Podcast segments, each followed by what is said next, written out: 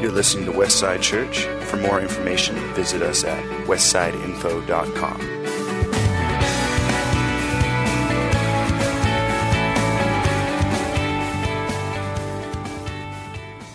Uh, good morning. For those of you who don't know me, I'm Tyler. I'm one of the pastors here. I get the privilege of uh, delivering God's word this morning, uh, hopefully, and do it justice. Uh, Stephen Terry, our lead pastor, he is uh, there in uh, Canada, Toronto, right now, at an equip.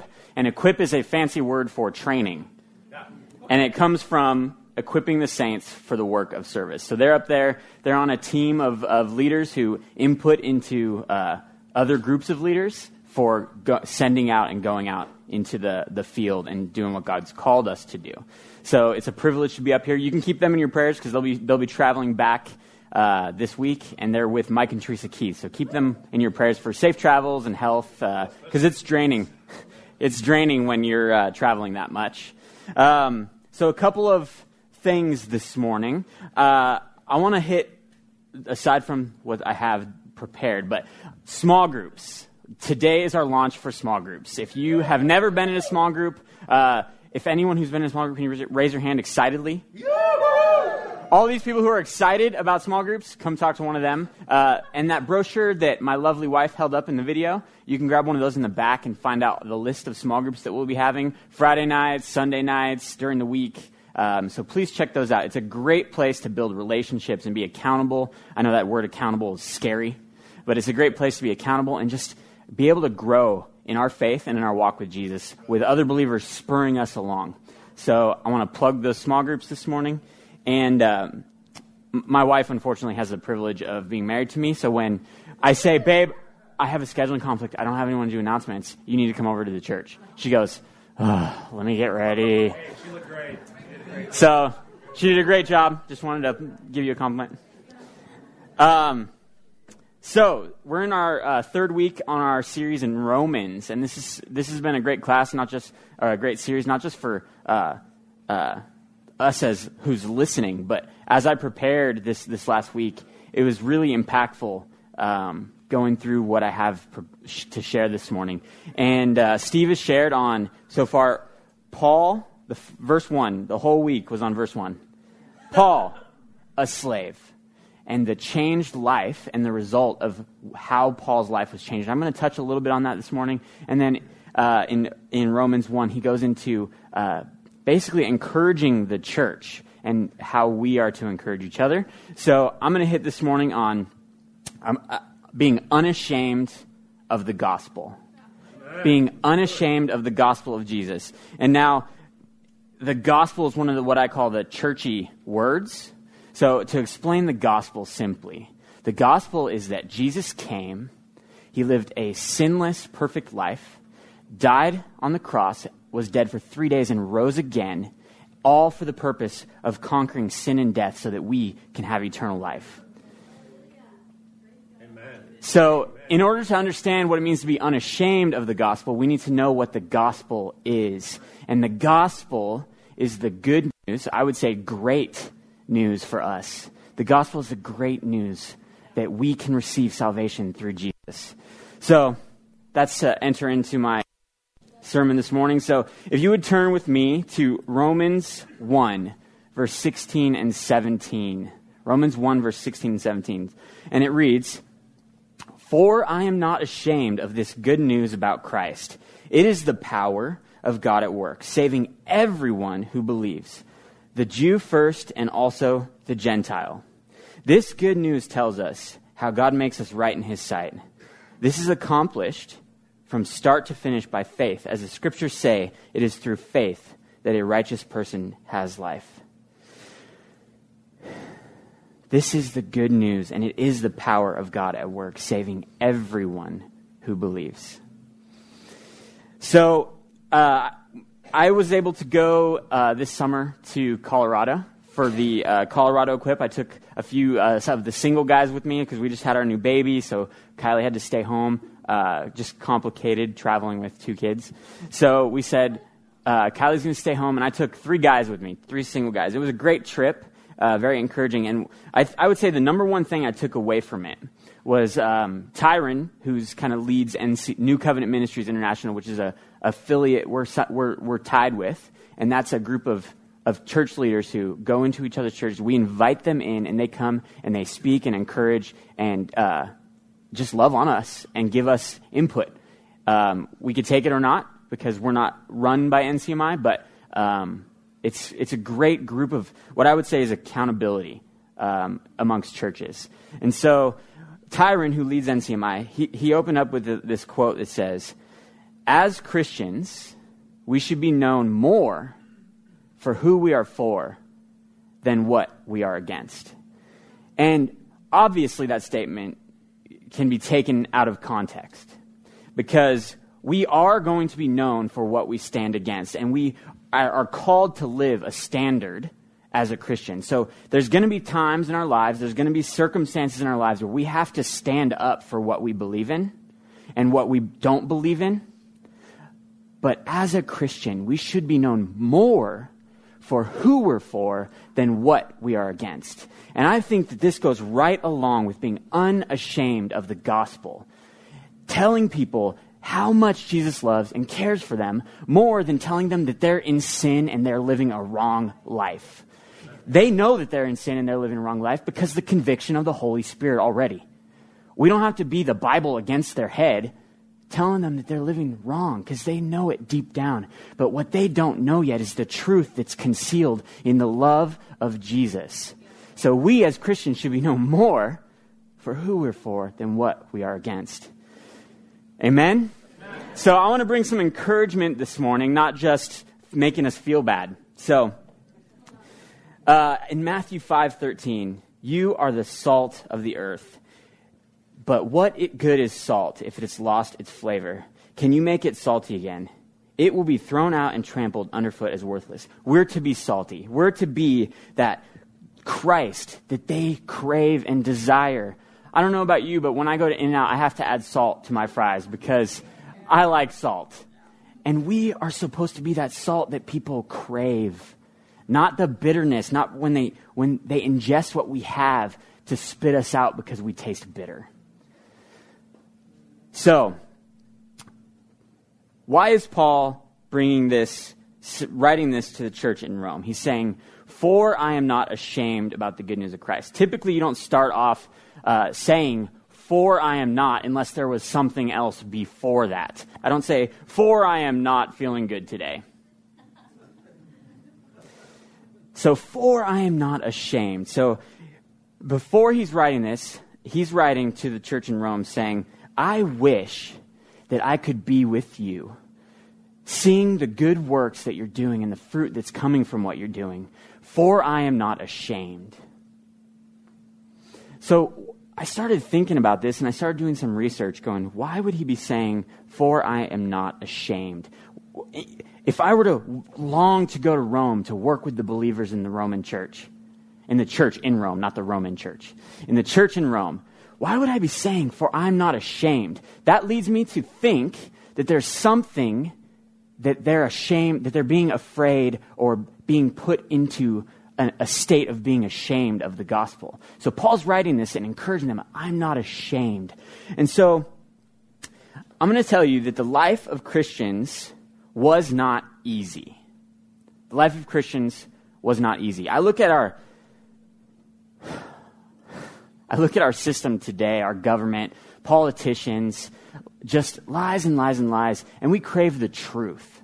We crave the truth amongst this. I wish there was somebody that I could really stand behind and say that they are following after God, but it's not easy to be a Christian today in our culture under the government that we're in because we're being put at a level where people automatically assume that we're either simple, that we are uh, hypocrites, that what we say is hate speech towards other cultures. And there's, there's persecution in the church all over the world. We are pretty much sheltered from what truly happens in the, amongst Christians and believers. But I'm going to tell you the life in our lives as Christians are not easy, but I'm going to tell you that life then was not easy. So Nero was emperor in Rome at the time that Paul was executed. And Nero uh, by his people was considered a tyrant. He was considered corrupt. He was considered um, impulsive. And I started doing some research into Nero, and it is, uh, it is thought that he took Christians captive, and what he would do is them he would he would dip them in oil and light them on fire to light his gardens at night. I don't know about you, but I've never been put in a position where I'm going to be lit on fire to light someone's garden at night over the gospel. But the Christians in Rome had this fear because their government was against them. Caesar in Rome was against Christians. He was persecuting them and killing them.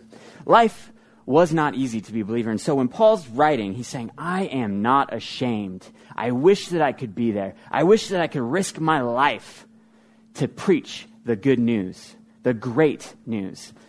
Right? Paul was also a Jew, and culturally, they were looked at like a second class of people. They were looked at as a second class group of citizens. And I, I'm not going to say that it's the same as, it, as being a Christian today, but I feel like as Christians, we're living, and people view us as almost a second class citizen. Um, just the things that we believe in are contrary to what the culture believes in. When we, when we voice our opinions, we're told that we, we can't say that because that's, that's uh, not politically correct. We're looked at as a second class. Our beliefs are not, are not everyone's beliefs anymore. so, Paul himself, he was a Jew, he was a Christian, and he was persecuted. Um, he was rejected, and not just by people. It wasn't just people that he was rejected by, it was sometimes whole groups of people. In uh, Philippi, he was arrested and thrown in jail. In Acts 17, he was run out by a group of religious people where they, they summoned a mob of people against Paul to run him out of town. Um, and then when he's, he's preaching in Athens, he's, he's saying, This unknown God that you have, that is the God, the creator of the heavens and the earth. And the philosophers in, in Rome laughed him out. They laughed him out. He, he faced persecution. And the reason I'm saying this is because as believers, we're going to face some of these things. And these are reasons why we could live ashamed of the gospel. We could choose, you know what? My values are my values. I'm not going to try and tell other people what I believe because that's for me. And if I do, maybe someone's going to look down on me. Maybe someone's going to uh, physically assault me. I don't know what we could face. But there's so many fears that we can carry that we could take up being, being mocked and ridiculed. Maybe not getting a promotion because our boss knows our faith and they don't believe the same thing. Maybe losing a job because we have to tell our boss, I'm not going to do that because I have this standard that I live by. Maybe feeling lonely and separated because our family and friends don't believe what we do and we have to pull ourselves back because the lives they live we can't be around. There are reasons why we could easily be ashamed of the gospel, but I'm going to tell you there's more reasons why we should be unashamed of the gospel. So, why should we live unashamed of the gospel? Paul knows he has a purpose greater than himself. He has this experience uh, of being the one persecuting Christians to his eyes being opened to who God was. And so you no one can tell Paul that that didn't happen. So he has a first-hand account of what God did for him. No one can tell me that I don't have a wife and two children. No one can tell me that. That's truth. I have experienced this. And no one can tell me that God hasn't changed my life because I have experienced it just like Paul did. Paul radically encountered Christ, and his life was changed. His life was changed, and no one can tell him otherwise. So, God wants to continually bring us closer to Him and change our lives. And this is one of the reasons why we should be unashamed of the gospel. In Matthew uh, 5:15 through 16, no one lights a lamp and puts it under a basket. Instead, a lamp is placed on a stand where it gives light to everyone in the house. In the same way, let your good deeds shine out for all to see, so that everyone will praise your heavenly Father. We have instructions to not be ashamed of the gospel. When we know who Jesus is and he's lit a light in our lives, we're instructed to put it on a stand so that people can see and not to bring glory to ourselves, not to make ourselves feel above others, not to, uh, so that we can, you know, feel right, like, oh yeah, I'm doing a good job, but so that other people can see the light of Christ in us. And by, he gives us instructions. In the same way, let your good deeds shine out for all to see, so that everyone, so that everyone will praise your heavenly Father. That's the reason. So, and he gives instructions let your good deeds shine so that everyone will praise your heavenly Father. And I'm going to tell you, our good deeds alone aren't what shows them the gospel. Being willing to then tell them the gospel is right there with it. And Paul is willing to go anywhere and do anything to share this gospel. He was willing to give up his life and eventually does give up his life to preach the gospel. And Paul was able to speak to people that we would never have, well, if we lived then, would never have had the opportunity to speak to because he was a Roman citizen and he appealed to Caesar. So he got to speak in front of Rome, essentially, and preach the gospel. Like if the president called us in to preach the gospel in the White House today. Not many, if at all, any of us would ever have that opportunity. And so Paul had this great opportunity to share the gospel, and he understands just how important it is to live a life unashamed of the gospel. Can I get an amen? amen. Somebody? Come on. and he understands that the world needs it. Paul, he's not just willing, but Paul is passionate. Like, there, there's a difference between, oh, who wants to take out the trash? Uh, I'll do it. That's my job. I guess I'll do it. But no, Paul was passionate about his job. He wasn't just willing to do it like a, a chore, but he was passionate to do it. Because we need it. He understands man's desperation without God for God. And the good news tells us how God makes us right in his sight in verse 17. If the good news tells us how God makes us right, it means we were wrong in God's sight or unclean or unrighteous in God's sight before the good news. And the good news tells us how he makes us clean. We need God. We need him because we are sinners.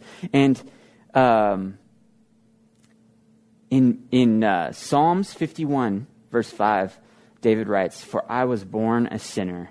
Yes, from the moment my mother conceived me. We are born into this thing, these chains that want to pull us down, that want to hold us back, that want to see us in death and not in the life that Christ has. And before we come to this realization that we need God, we think that we can just do it on our own by our good deeds and our actions. But that's not, that's not the case because Romans 23 says, For everyone has sinned and falls short of the glory of God. It doesn't matter if you live almost a perfect life and mess up one time, and we're born into sin, so it doesn't really matter if we try to live a perfect life because we're born into it. And without faith in Jesus, we can't do it. And God makes us right in his sight only by our faith. And it's not by anything that we do or don't or abstain from doing, but is Christ alone. Christ alone who makes us righteous. And verse 17, towards the end of that verse, this is accomplished from start to finish by faith. As the scriptures say, it is through faith that a righteous person has life. It's only by Christ. It is only by Christ. We are sinners, and only through him and our faith in him that we can be made right in God's sight. And so Paul understands this. He has this understanding that if I don't tell them, they may never know. If I don't share the love of God with them, they may never open their hearts to who He is. And so he knows that we have a job. He knows, as a, as a Christian, as a Christ follower that we have a job as Christians. And so there's some things, some practical things on how to live a life unashamed of the gospel. And the first point I have is to live a life that brings glory to God. If we're not living a life that brings glory to God, it is going to be that bitter salt to people. It's not going to be what they crave and what they desire. It's not like when we live a life for Christ and by his example, it's like a well in the middle of a desert. We have this thing that they know that they need, and they can see it. And so when they're wandering through the desert, they see this well in the distance and they're drawn to us. They're drawn to us because they know we have life. And if we are living a life that brings glory to God, they see that. We lead by example. We lead by example. so I kind of uh, wanted to use an example for this. And, and so I'm going to just say using hobbies. When I, and I'll tell you, when I get into something, it's like all of a sudden I'm an army recruiter. Like, if I'm really into something, it's like, hey, have you seen this yet? Check this out. Like, this is going to be awesome. We got to go to this thing. Right? And I'm trying to recruit everyone I know. Right now, it's Financial Peace University. Plug for that this winter if you haven't been to it. It is a wonderful class. Uh, our own Robert Taylor is going to be facilitating and leading that class. You know, Kylie brought it up the other the other week. She's like, she looked at me. We're doing our budget. She goes, "Babe, you know we haven't fought about finances since we took that class." And I look at her. I'm like, "Yeah." And I started thinking about it. I'm like, we don't have any more money than we did before we took that class. So it's just teaching you how to use the money that God's given you and be be disciplined and use it wisely. So it's a great, great, great class. I should be on Dave Ramsey's team, I think, promoting his class. So, but I'm telling you, if you've, if you've encountered me, you've brought up, you know, some sort of finances or something, I'm like, hey, have you taken financial peace? I am a recruiter for financial peace because that's what I'm into. It doesn't matter if that's, if it's financial peace, if it's some game that I really like, some movie I really like, or TV show. I am a recruiter. I am unashamed of being into this thing, right? And so, when we are into something, it, it just comes out of us. It exudes from us. People can, I mean, you wear shirts about these things. You, you know, it's on your car, stickers on your car about these things. As Christians, that's how we should be. It's our natural state of being to be excited and passionate about things and want to bring other people along. But I think we've kind of, as a culture, turned it into the worldly things versus Christ do I live Christ across my chest and people see it from walking down the street? I hope that by our lives, by our examples, that we're living Christ and he is shown out like that lamp on a stand through us. And so living a life by example, you know, I was at a homeowners association meeting uh, a few weeks ago and we are in the process of electing our board members, and I'm going to tell you, this is one of the most heated things I've seen in a long time. Like, people are yelling at each other in a association meeting, and I'm just going, oh my goodness. I'm trying to be the peacemaker. I'm trying to, you know, it's okay. Just, we need to remember to calm down. Arguing doesn't solve anything. And this one lady looks at me and she goes, what do you do?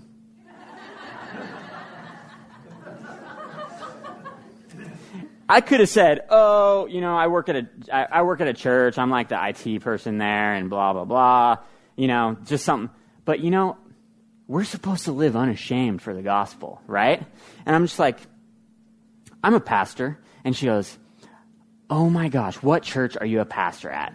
And uh, you know, it's not always that easy for someone to ask us what we do because how many of you are, uh, there's only like eight maybe pastors in this room, but you know, it, we don't have to be a pastor to be able to be proud of being a Christian. If she was to say to you, what do you do, Randy? And he goes, oh, I'm a driver for uh, the special, you know, special ed department for the county office. He could use that and go, but, you know, I'm, I'm a Christian and I believe that we should, we should live by a good example. So I'm going to, you know, he could share the gospel. What, however that's going to work out, I don't know, that's kind of awkward to say, but he could share the gospel. It doesn't matter what your job is. We, it doesn't matter what we do for a living because we are Christians in everything that we do. And so we can walk around showing this light and being an example. And I'm going to tell you that it, it requires us to walk in boldness. In boldness. And I'm not talking about arrogance. There's a, di- a big difference between boldness and arrogance. Arrogance comes from that we are better, that we're better than somebody. And as we know, as Paul knows, that he is the least of sinners, that we are the greatest of sinners. And when you look at your life, you go, there's no way without Christ that this is me because I am a sinner. And so it's not walking in arrogance that we are better because we know that we're not. We're just walking in boldness because we know that they need it too. They need it too. It's not just for us. And not to be afraid. We are to not be afraid of sharing this good news because we're supposed to be bold and courageous in sharing this. And what's the worst that happens? If we die, we get to be with Christ. If we die, we get to be with Christ. We can walk in boldness and without fear because we know where we stand with the Almighty God. Amen. So, I like to say, you know, Steve goes, Oh, so how does this apply? I say, So what? I like to say, So what? Let's bring it. So what does this mean? So what are my next steps? So what am I going to do about this? Right? So what? When we truly have revelation of who Christ is and what he's done for us, there is no reason we should be ashamed of the gospel. Paul had the revelation from God through his changed life. And it's not just knowing that we can share the gospel, but it's knowing the gospel. Every day, knowing the gospel. Christ died for me so that I can live for him. Knowing the gospel and living unashamed of the gospel. And the, knowing that the gospel isn't just our per, for our personal benefit and our personal salvation, but knowing that the gospel is for everyone and they just need to say yes. It's for that person in the grocery store that is yelling at their kids. You know, we might end up in that situation occasionally when, you know, they're grabbing everything. It's for that person who cuts us off on the road. It's for that person, that neighbor who doesn't really like us. It's for everyone, not just the people we like, not just the people that are easy to get along with. But the gospel is for everyone. Christ died for all of us. And we want them, we want to be able to be the ones to show them the gospel. And we need to realize that that's what he died for. Is not just for you and I, but for everybody. And there might be some of you in this room who, like Kelly said, who you just don't, you might just not know this yet. You might not have a clear picture of our state of man and what God has done for us. And, and we need Him. We need Him desperately. And I'm going to pray at the end, but in Matthew 28 19 through 20, therefore go and make disciples of all nations, baptizing them in the name of the Father, the Son, and the Holy Spirit. Therefore go and make disciples. Therefore go and tell. And then he says, teach these new disciples to obey all that I have commanded you, all the commands that I've given you. And be sure of this I'm with you always, even to the end of the age. Go and tell, then teach them to follow me. So, as Christians, are we known more for who we are for or what we are against? Because if we're known for who we're for, then we can lead them into living a righteous life. Right? Or are we known more for telling them that they're living in, in the wrong? We need to be living and exuding and passionate and recruiting for Christ. Because we know how much He's done for us. Amen? He has done so much. So let me, I'm going to uh, pray and then I'll turn it over to Logan. But I want to pray for you. If you, if this is speaking to you and you haven't made this decision to follow Him yet, this gospel is for you. This good news is for you, and it's not because uh, of anything that you've done, but it's because Christ died for you, to set you free, to set you free. It is for our benefit that we can live an eternal life. And so, if this is speaking to you, I'm going to ask you to be bold this morning. I'm going to ask you to be bold and just raise your hand. I want this thing. I want this salt. I want this light that you're talking about. And if that's you this morning, you can raise your hand and we'll pray together. Amen. Amen. The heavens are rejoicing when, when a sinner makes a dedication to Christ. It's a party in heaven, and thank you, God. And I'm just going to ask you to, to say this prayer with me. And you can just say it where you're sitting. You don't have to come up here or anything, but repeat after me Lord, I want to give you my life. I know that I'm a sinner and I need you. I know that you died on the cross for me. Lord, I want to live for you. Help me, fill me with your Holy Spirit. Lead me and guide me and help me to walk a life for you. In Jesus' name, amen. And the Bible says if we, if we truly mean that in our hearts and we confess with our mouth that Jesus is Lord, that we are saved. So if you say that, if you meant that in your heart today, and you tell somebody, tell somebody, I accepted the Lord in my life today. And the Bible doesn't say it's going to be easy, but it's His yoke. And I'm going to tell you, if I'm going to be attached to anyone, just like an ox, if I'm going to be attached to someone, I want God to be the one dragging me alongside of Him. Amen. So that, that connection, you are now tied with the most powerful being in the universe. And He will help you along the way, but it will not be easy. And Satan wants to steal it from you. So I encourage you to look to Him, read Scripture, and pray earnestly for Him. And, you know, as, as believers who are hearing this message, it's not for, the, for knowing the gospel for the first time. It's remembering the gospel every day, but it's also for being unashamed. There's things, there's mistakes that we've made. There's things that are holding us back from sharing the gospel and living a life for Him. So I want to pray for all of us as believers to live unashamed of the gospel. If you would just close your eyes and, and, and just agree along, along with me, Lord, you are so good and mighty and powerful. And Lord, we just, we thank you for who you are. But Lord, we, we've messed up along the way. We've been that bitter taste in people's mouths. And Lord, I want to live solely for you and your purpose in my life. It's, my life is yours and not you are mine. And Lord, I pray for all of us that you would help us, give us strength, give us boldness, help us to live without fear of what could happen, but help us to live in boldness for what your calling is, and that is to go and tell so that lives are changed. And Lord, I help I pray that you would help us to get a clear picture of just how desperate the lost are for you. Show us by our changed lives. Lord, I pray that you would use us in mighty ways. In Jesus' name, amen.